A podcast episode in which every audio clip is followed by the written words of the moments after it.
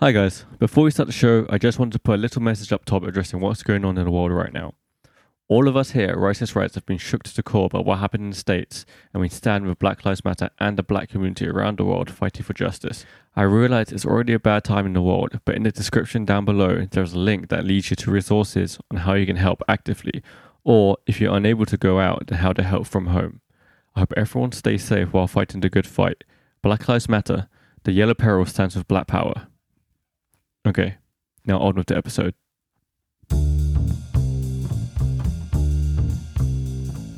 Welcome to Rice is Rice, a podcast about the British East Asian experience on all things Asian and not. I'm Kieran. Oh, Connor. And I'm Jeb.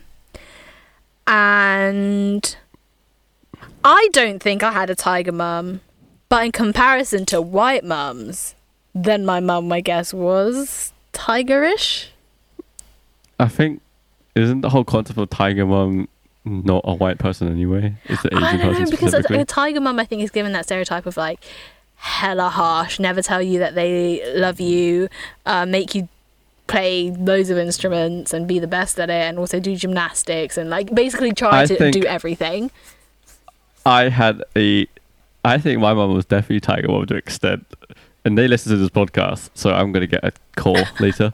Uh, but I think my mum was definitely caring. My parents are definitely caring and stuff. Obviously, I'm not fucking. You know, they're not horrible people, but they definitely pushed me to the point where I was like not wanting it to do it anymore. So I guess in that aspect, they're tigerish. Also, they were like on top of me for school. I yeah, guess. my my that's why I said like I think in comparison to white mums my mum would seem like it because in my house like education is everything i had to like i was a straight a student straight a star I think the student, litmus, kind of thing the but- litmus test is if you get a bad grade, are you sad because you got a bad grade, or are you sad because your parents are gonna know that you got a bad grade? Because for me, when I got a bad grade, I was scared because oh shit, my parents. i think mine was both Interesting. Kieran, what about you? Your only child. Yeah. oh wait i didn't know you were the only child Yes, I never got the comparison yeah, he's issue, the only child. but I don't know. I felt like I was pretty spoiled. But, anyways, I do feel like my mum is very tigerish because she slammed me and, and basically told me to keep on studying, um, even up to uni. Oh, I thought you meant like physically got your head and like slammed you. I was like, damn, auntie. But no, I remember that I got a bad grade, and I think she punished me.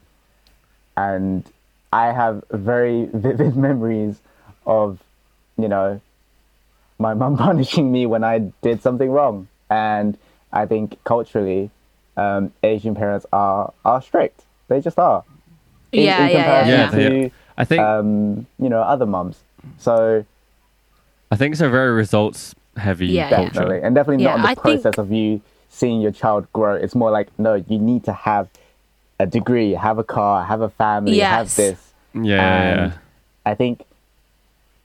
Did don't you? it's like measurable success yeah, Yeah, exactly. To to compare to Yeah. other y of her friends. my kids, parents was never basically. to do with comparing i don't think i think for them it was like that I immigrant don't think. mindset I don't think outwardly. I don't think outwardly, but I think every parent, every Asian parent, looks at other kids and be like, "Oh, where's my kid at compared to them?" yeah like, not so. they don't say it, it but maybe to in their mind. mind. Um, do you remember that film, Connor, uh, on Netflix, where it's about the Asian dad and how he then went through a divorce? oh, Tiger that, Tail. for me though, hits the nail on the head on why Asian parents are the way they are. When they have to literally immigrate course. Need to from one that. country to another and go through all of that hardship. Yeah.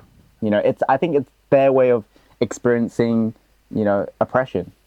Question: Do you think you guys will be tiger parents, or do you think you're going to be Hell yeah! chill? I genuinely think I am going to think be. Think I'm going to be you pretty think- chill. I I'm a pretty chill person in general, but maybe in terms Yeah. of like if I see my child fucking up, then boy, I'm going to be going hard on them to make sure that they don't. But at the Yeah. same time, I'm going to definitely allow them to have that extra freedom because that's what my dad's personally given to me, and it's I mean, I'm not not going to be chill, but my pu- my children are going to respect me, mm-hmm. and they're going to do Are you well. gonna have Yeah, but are they going to respect you because yeah, that's the thing. Are they going to Yeah, I was gonna respect you because they're a stick in my scared of you, or are they going to respect you because they Of who you are, yeah. genuinely respect you? No, because I was never scared of my parents in the way that I was like fearful of getting. Their opinion mattered because I know what they had to go through, so I don't want to disappoint them, basically. Hmm. So it wasn't it wasn't fear in that in a sense. It was more like I don't want to let them down because you know they've worked hard and all this stuff Yeah, to get me to where I am. And it basically is like a wasted opportunity, you know? yeah, yeah, yeah. Um, Yeah. I don't know. I think I was a mix of like fear and also disappointment. I'm definitely fear at points. Like that's why I think of that the way. I, I think I well I think I'd like to think I'd be a lot more of like a chill mom, um, because I think whilst I do I can't completely wait to see appreciate you as a mom. It would be hilarious. why Because of how you are at the moment, you calling up a kid and crying at random shit. I can't wait to see when your kid does a random shit you're crying over. Like, Jim, what? This is not even like. why are you crying over this? I just would want to have um the kind of relationship I view that I want with my children is a very like emotionally open relationship. But then I'm also super impatient and I sometimes like I see the way I act towards my little brother and I'm like, oh my god, I'm turning into my parents. Yeah. I think yeah, it's I think a it'll be nice. balance. Do you think you guys I don't know whether you guys have it in your culture, but in Philippines like you have that ballot, like you get hit by like a slipper or something. Yeah, we have um anything that they can grab their hands on. Usually a wooden spoon. I feel like like a like a cooking spoon Yeah. or a ruler. Um, my dad had a stick, like a like a plank of like a thin plank of wood. He would ca- we would call it a naughty stick, and he drew a face like a frowny face on it. that was I, when we mean, I were had really a little. feather duster and it was thin. And you know that if, if the surface area is thinner, boy, is it going to be more like a whipping pain. Oh. The worst thing my dad said when he was younger, my granddad used a piece of bamboo on him, and bamboo apparently is the worst oh. because if there's a crack in it, it will stretch open when it's going down, Oh, and when and it hits your when it hits your your skin, skin. it will like grip it, Okay, and we're it not will come them back. levels. Yeah, Like, bruh, we, we, we're not getting bamboo sticks. that's more a fresh off the boat type Yeah. beating. but yeah, it's fine. There, there should be there should be a PTSD group for immigrant kids who get got beat. when There they probably younger. are somewhere. They probably yeah, they probably are. Yeah, it's called therapy.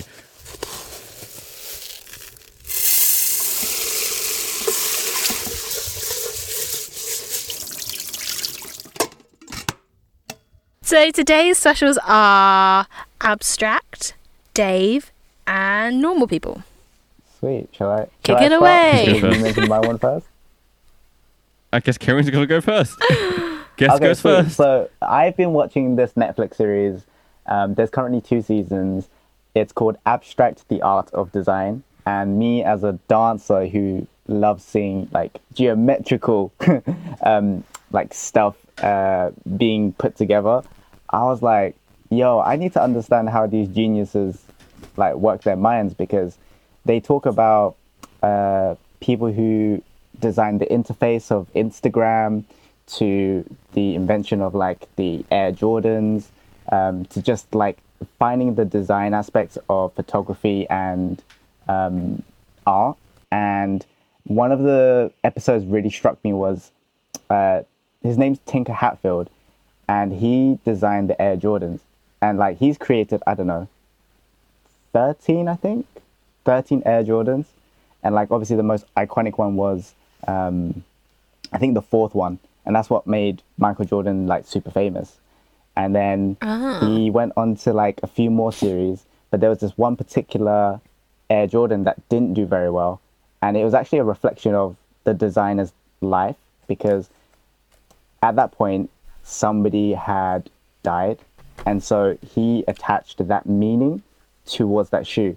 So, as much as the whole public thought that this was his worst designed shoe, for him personally, it was his artistic expression. You know? And a lot of the time with design, you're there to, to kind of like satisfy a function as well as being aesthetically pleasing.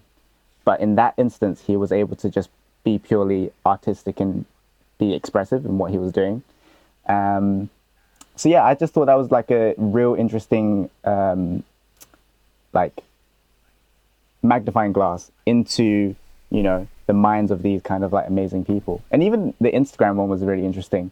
You know, they they were talking about how they wanted to get rid of, you know, the follower account. And then if they designed it where the follower account was below the name and all of your like bio, how that would affect your overall experience of using Instagram. Um, and then they, they did like some wacky ideas of, you know, um, changing up the way the, the photos were being presented. Um, but one of the key designs of Instagram and why it's so successful and addictive is that it's there's something called the endless scroll. So like you you keep on scrolling and it never Yeah. ends, and that's what keeps Stops, you on the app. And when you look into the designer explanation, it's like it's genius, but then the the negative aspect is that you then spend way too much time on the app, you know. For sure. So it was, it was interesting just because um, you know we, we see a lot of the the negatives, but they kind of explain it in such a way where you're like you can appreciate and respect the thought put into it. Um, e- even the the Instagram logo, like they spent three months redesigning it from Three months. yeah, like it it was obviously Oh, from the old like yeah brown to- one to to, the the new one. new and they got they one. got trashed. Like the, the the internet trolls, they hated it, and then once that died down, um, it was literally the best decision that Instagram could make because then and from there it became the most popular app at that time, you know, and obviously. Um, you know, it, it- was just a logo design, but then he then started to work through the other aspects of Instagram and change up that. So, yeah. I love design. I love how the thought of it and like because it, it's it's like VFX. A good designer, you don't see their work because it's supposed to be seamless and invisible, you know. And like well, where we live right now, we're like right next to the um, Design Museum in London. If you go in there, it's so interesting, like how the thought process goes behind everything, and like you said, Kieran, how times in their lives affect and kind of inspire designs. Um, I've always wanted to watch that abstract show. I always see it, but I've never, I've You never actually love it, clicked on it. Yeah, I, I think I would. I think I should watch it. What was Check your sure? favorite episode so far? Mm. There was a particular episode about art, and basically he creates these immersive um, pieces and projects. Like one of his pieces was like this giant sun in the Tate Modern, and it his particular episode was so intriguing because there was just so many levels to it. It wasn't just like, oh, this person is really good at drawing or this person's really good at sculpting. He would literally do the most in any of his installations. And what was interesting is he's uh uh, no, he wasn't German, but he was I think somewhere from uh like northern Europe, somewhere there. And he originally was a a body popper. Like back in the day, he was a dancer Ah. and he Jokes. then had a fascination for tutting, like the the, ge- the geometrical styles, and he went from being this potentially you know professional dancer into the the artistic world, and then seeing his journey from there, um, and Do you see yourself in it? me personally like making stuff. Yeah. I can definitely see myself branching into like marketing and being creative in that aspect. Um, also, maybe Yeah. using my like uh, my circle of friends that are super talented and being like, oh, how can this fit inside a particular campaign, but in a more creative and maybe immersive way. So yeah, it, it kind of just gave scope for me to be like, oh, okay, these pers- these people went from like doing so many amazing jobs and now they're on to doing this so yeah it just makes possibility Crazy. infinite Possibilities endless. so yeah that, that that's me that's my little passionate talk I'm gonna it have to watch this. I Yeah, love that sounds yeah, I really love this kind of stuff. Um, I guess. Yes. Um, next, my suggestion. Um, on BBC iPlayer right now, they have bought a series called Dave. That's it. It's called Dave. So basically, um, it's made by FX, who are the same company who made Atlanta. It's you know the rapper Lil Dicky. Mhm. Yeah, so he's made a series, basically kind of like a sort of self-biographical series. He stars in it as Lil Dicky, or like a fictional version of him. Uh, I don't know, it just kind of just goes about like how he wants, how he's trying to become this like proper, respected rapper, but everyone just sees him as like this comedy YouTube guy. Um, and and the comedy is just very tight and very funny, and it's very and it's like only half an hour episodes each. It's like ten episodes, so it's very easy digestible. I just think it's very well written and very well made. And I don't know if it's FX and their producers, but they've seemed to chosen like this very good creative brand of television because they recently made Devs, which has got really like big praise and is really trippy. And Atlanta obviously is amazing. Like anyone who's watched it agrees that it's such a good series. Um, and Dave is no like different. It's just very well told, and Lil Dicky's funny. Like he's playing himself, but he's still a good actor in it. Um, a very multiracial cast, and like it, it actually touches upon problems. Like in the last episode, he goes to um, the Breakfast Club, which is a famous radio show in America, and it's presented by Charlemagne the God, and he basically just goes, "So, Dave, um, you have a black friend, and do you think you're a culture vulture because you're doing a black art form for me and carrying around a black friend like a token?" And he's just sitting there like, "Uh, I well, I never thought about it that way until now," and it tackles like legit issues, but the way he's acting, he's just so like s- not like stunned and just kind of awkward about it. It, it makes it easy to digest these issues into the lens of comedy, I guess. Um, I think there's ten episodes, but I watched it in, like two days because it's pretty easy just to just go like through them. How all, long 'cause is each so episode? short. Oh, yeah, so Like it's like an half an easy watch. Yeah, it is an easy watch, but it's legit good television. Mm. It's not like a sitcom where you can just put it on in the background. Like you'd want to just sit down and watch yeah, it if after to just putting it it on. to something, what would you compare it to?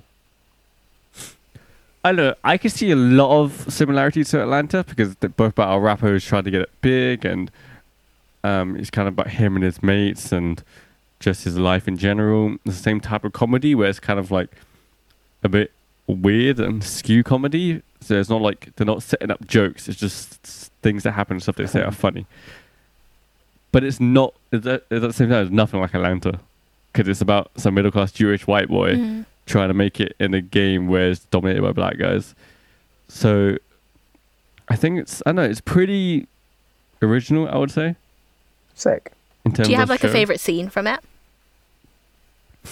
Um, I don't know, man. There's a lot. There's a lot of things that, but there is one episode that's really good. Basically, he becomes friends at the beginning of the series with this guy who's they meet in the recording like studio, and he becomes the hype man. So the guy who's like got the mic behind him, repeating like every last word of his sentence or whatever. You know, it's hyping up general. You know what hype man is. um, and then it turns out, and there's flashbacks in that episode, and then spoiler alert, everyone, by the way. It turns out that he has like bipolar disorder, so he gets really, really hype, and like to a point where it's too much, and then he needs to take meds to like bring himself down. And then people like, he's like, GaTa, his name's GaTa. He's like, GaTa, what's up? What's up? Why are you not hyping? Like you're just sleeping. And then he talks about, and it's very, very nice to talk about mental health in the hip hop show, I guess, because it's like never talked about. Um, and that like it's one of those shows that is hilarious, but then when it gets serious, like, oh damn, this is deep. Got you. So it has spectrum and, and Yeah, depth yeah, yeah. as well as Yeah, has yeah, has a g- good amount of depth, but it's very it's very funny at the same time. I always really like shows like that that are that use comedy to explore like quite deeper issues because I find it Yeah. it's just more like easy to to absorb and understand. Um, It draws you into comedy Mhm. to make you listen, and then it hits you with this deep stuff. yeah, It's like a Trojan horse of sorts. yeah. Yeah, that sounds good. Is, do you say iPlayer like BBC iPlayer? Yeah, so there's no excuse not to watch it because it's free. If if you live in the UK, Uh huh. yeah, it's good. I like it. It's a really good series. It's funny. It's hilarious. Lil Dicky.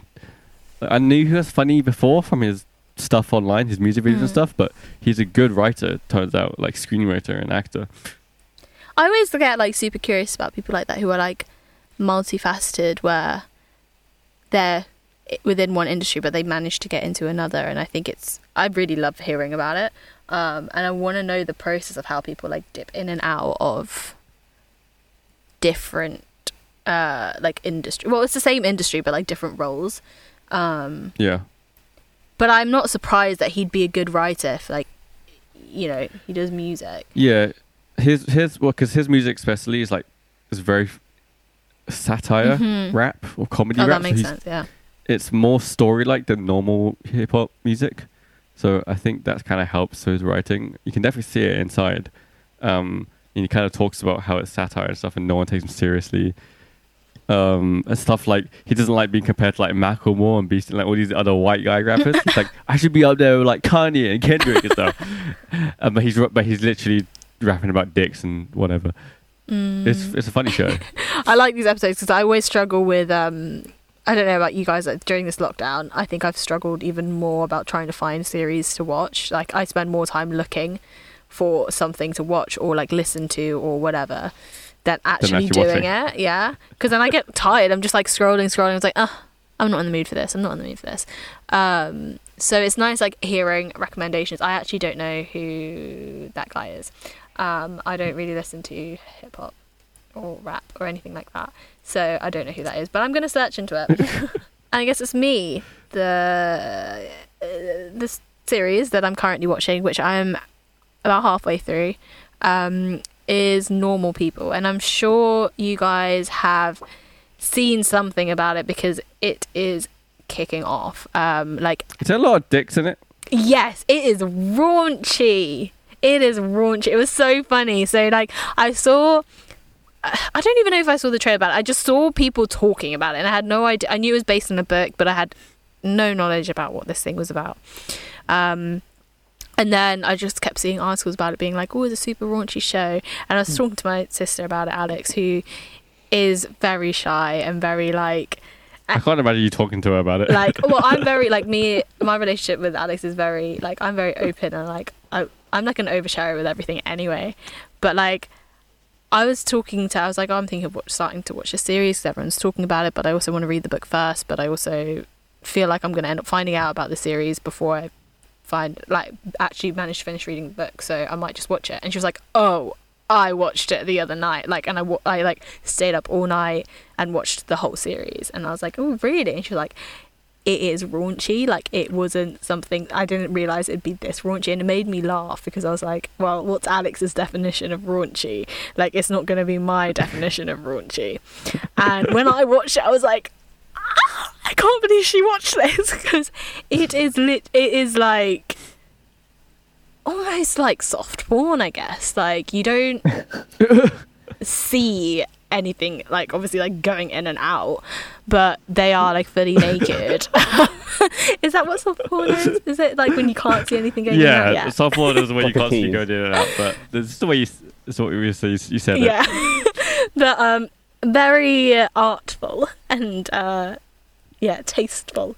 Um but yeah it is very very raunchy and it's like um i think that's why it's people a lot of people have been talking about it anyway just because it's yeah um and especially during this lockdown i think everyone's very horny and i guess a tv show like this coming out is like ah yes.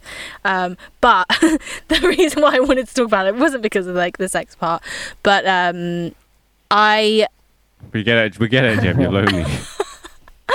um it's because this so for me as you guys know um and anyone who's been listening knows um i'm very like i love love and i love romance um and whenever a series comes out or a movie comes out that explores um yeah explores love i like obsess over it and i really want to watch it. And i've what i found with this was it was very different to other shows that I've seen where I think they've shown a very realistic ish type relationship where I think yeah I think the reason why loads of people are really enjoying this is because they can really relate to the characters.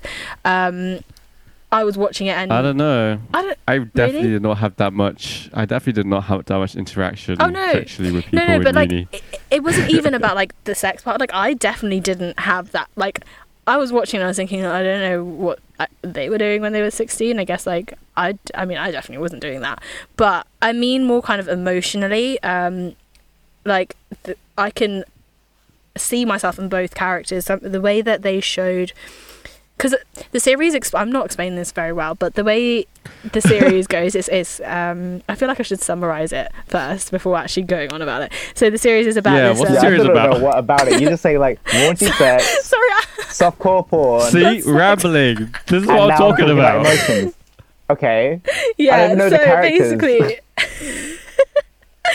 the characters are called Connell and Marianne, um, and it explores their very like on off again relationship over a period of four years. So they started seeing each other in high school, um, and he was a popular kid, um, and he was like shy within the popular group.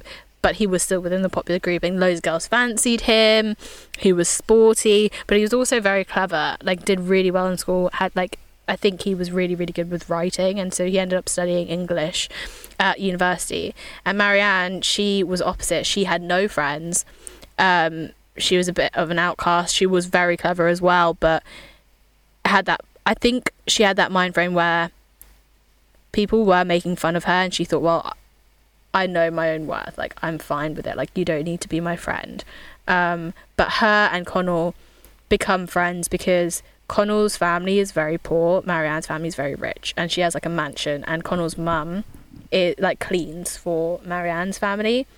But Marianne forms quite like a close relationship with his mum, and so whenever he came to pick up his mum from the house, them two would start talking, and that's how their relationship developed. That they found that they were able to be vulnerable with each other emotionally in a way that they couldn't with other people because Connell's friends were like that typical sorry typical like laddish group um like imagine like that that popular group in school like that was his friend friendship group so he was able to be honest and open about everything he was feeling with Marianne in the same way that she was able to be like that for him um but because of their different kind of like social standing, they kept the relationship private.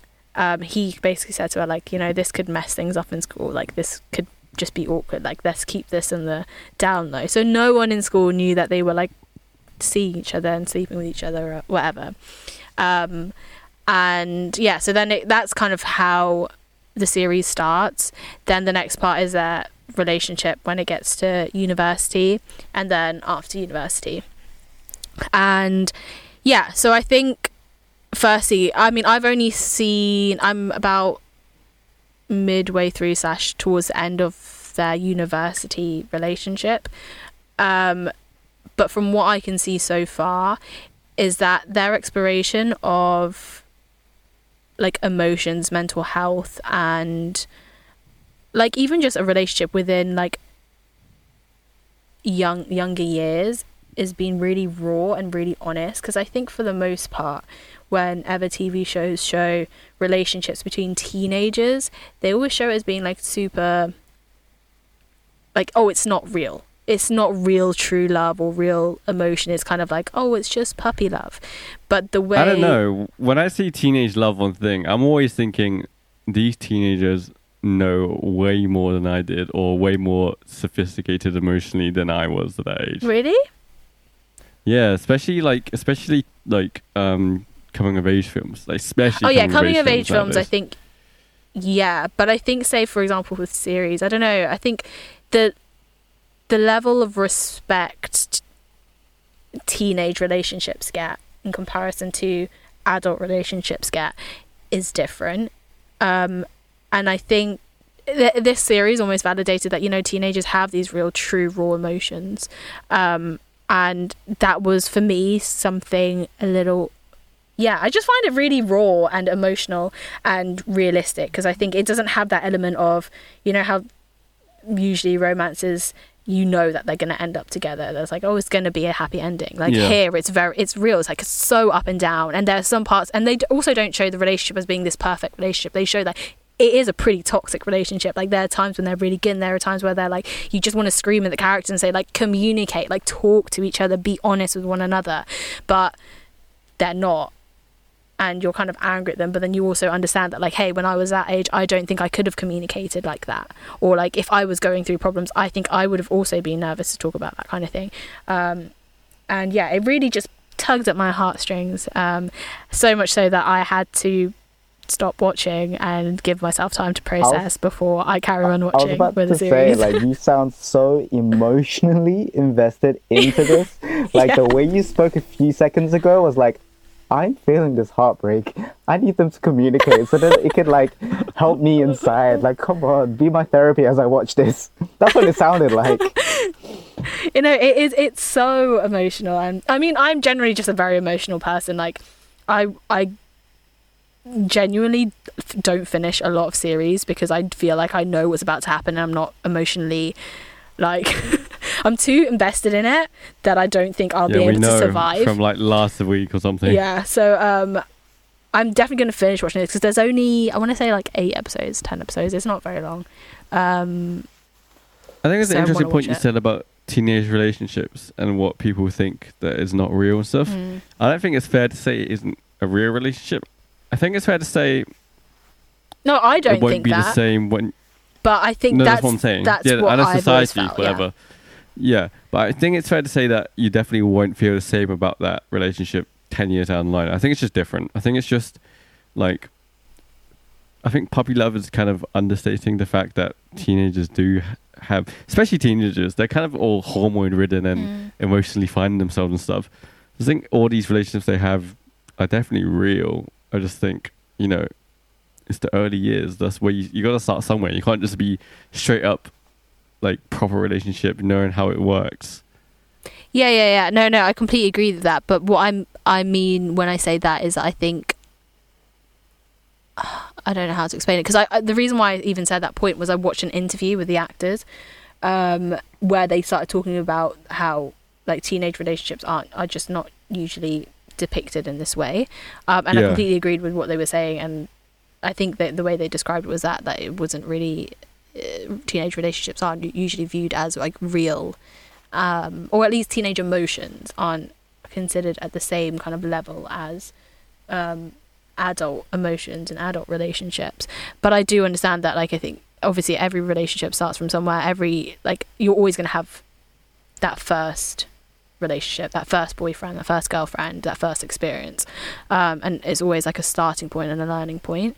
Um, but I think, I don't know, at least when I was watching it, I felt very, even though, like, I was very late. Like I didn't date or anything like that until I got to uni.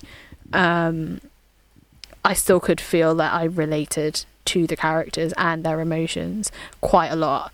Um, and it was just really heartbreaking. I just, I like, I kind of view them as like, oh, if these were my friends, I would just, oh God, I would shake them so hard. Like, come on. Do you think? Do you think if I watched it, I'd get annoyed? You know how I, I get annoyed. I annoyed think at you would get annoyed, in yes. That just says a lot about your think you'd get character, Connor. Would I get annoyed over a soppy Yeah, just what? romantic series?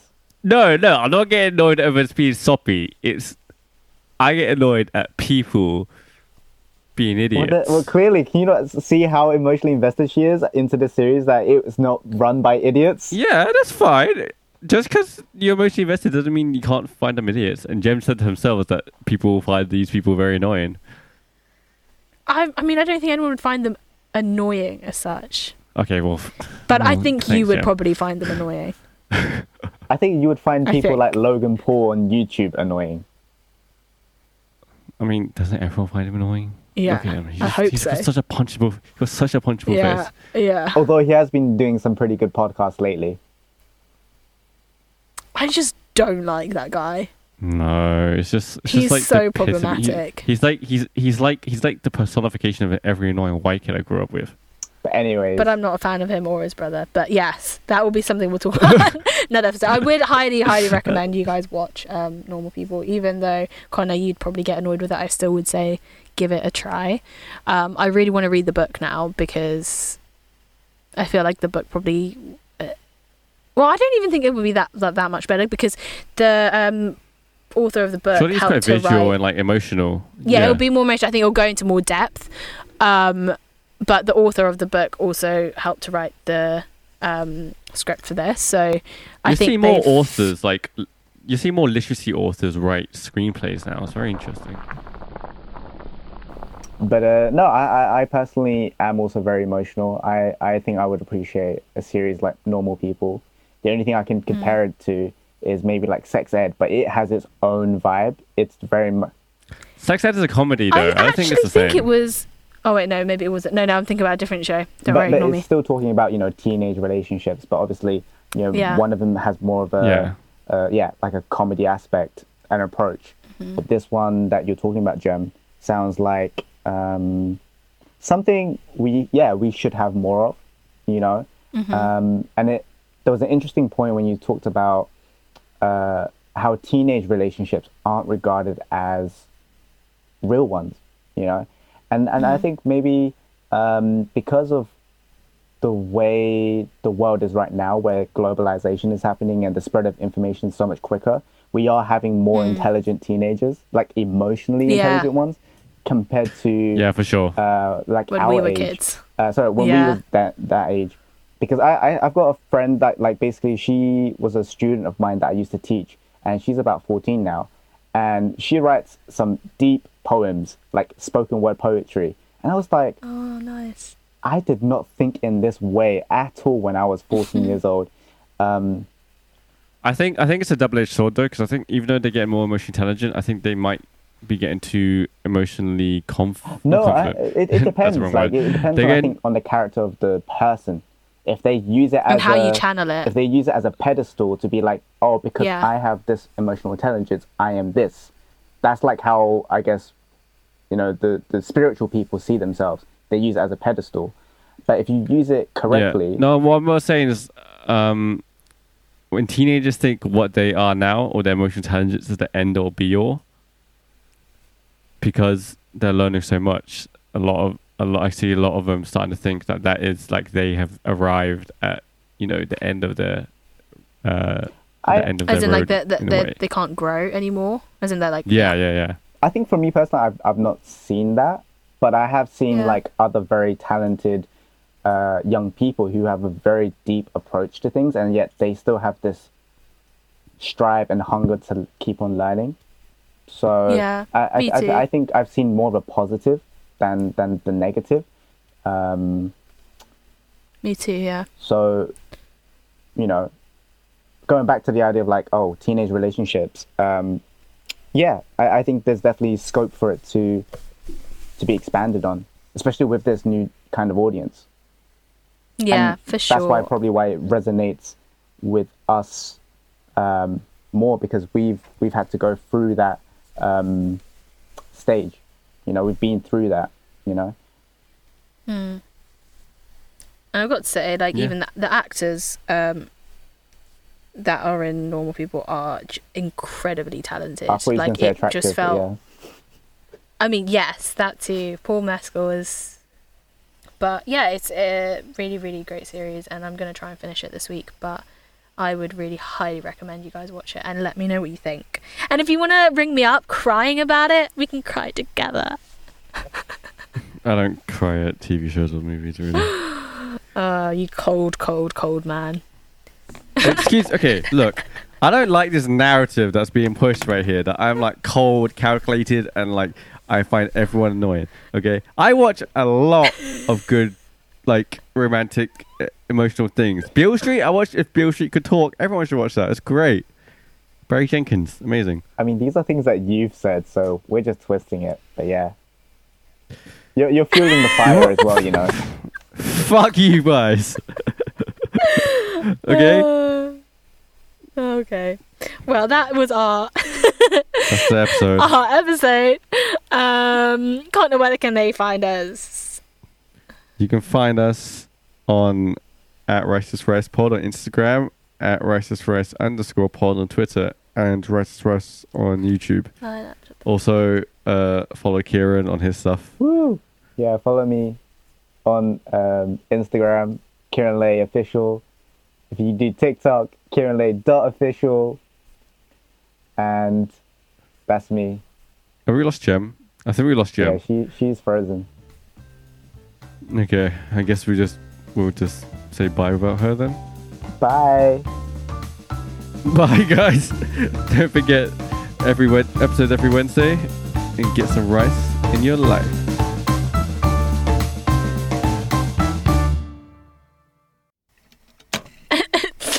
Sorry, technical difficulties. Okay. bye. I'm still recording. Oops, bye.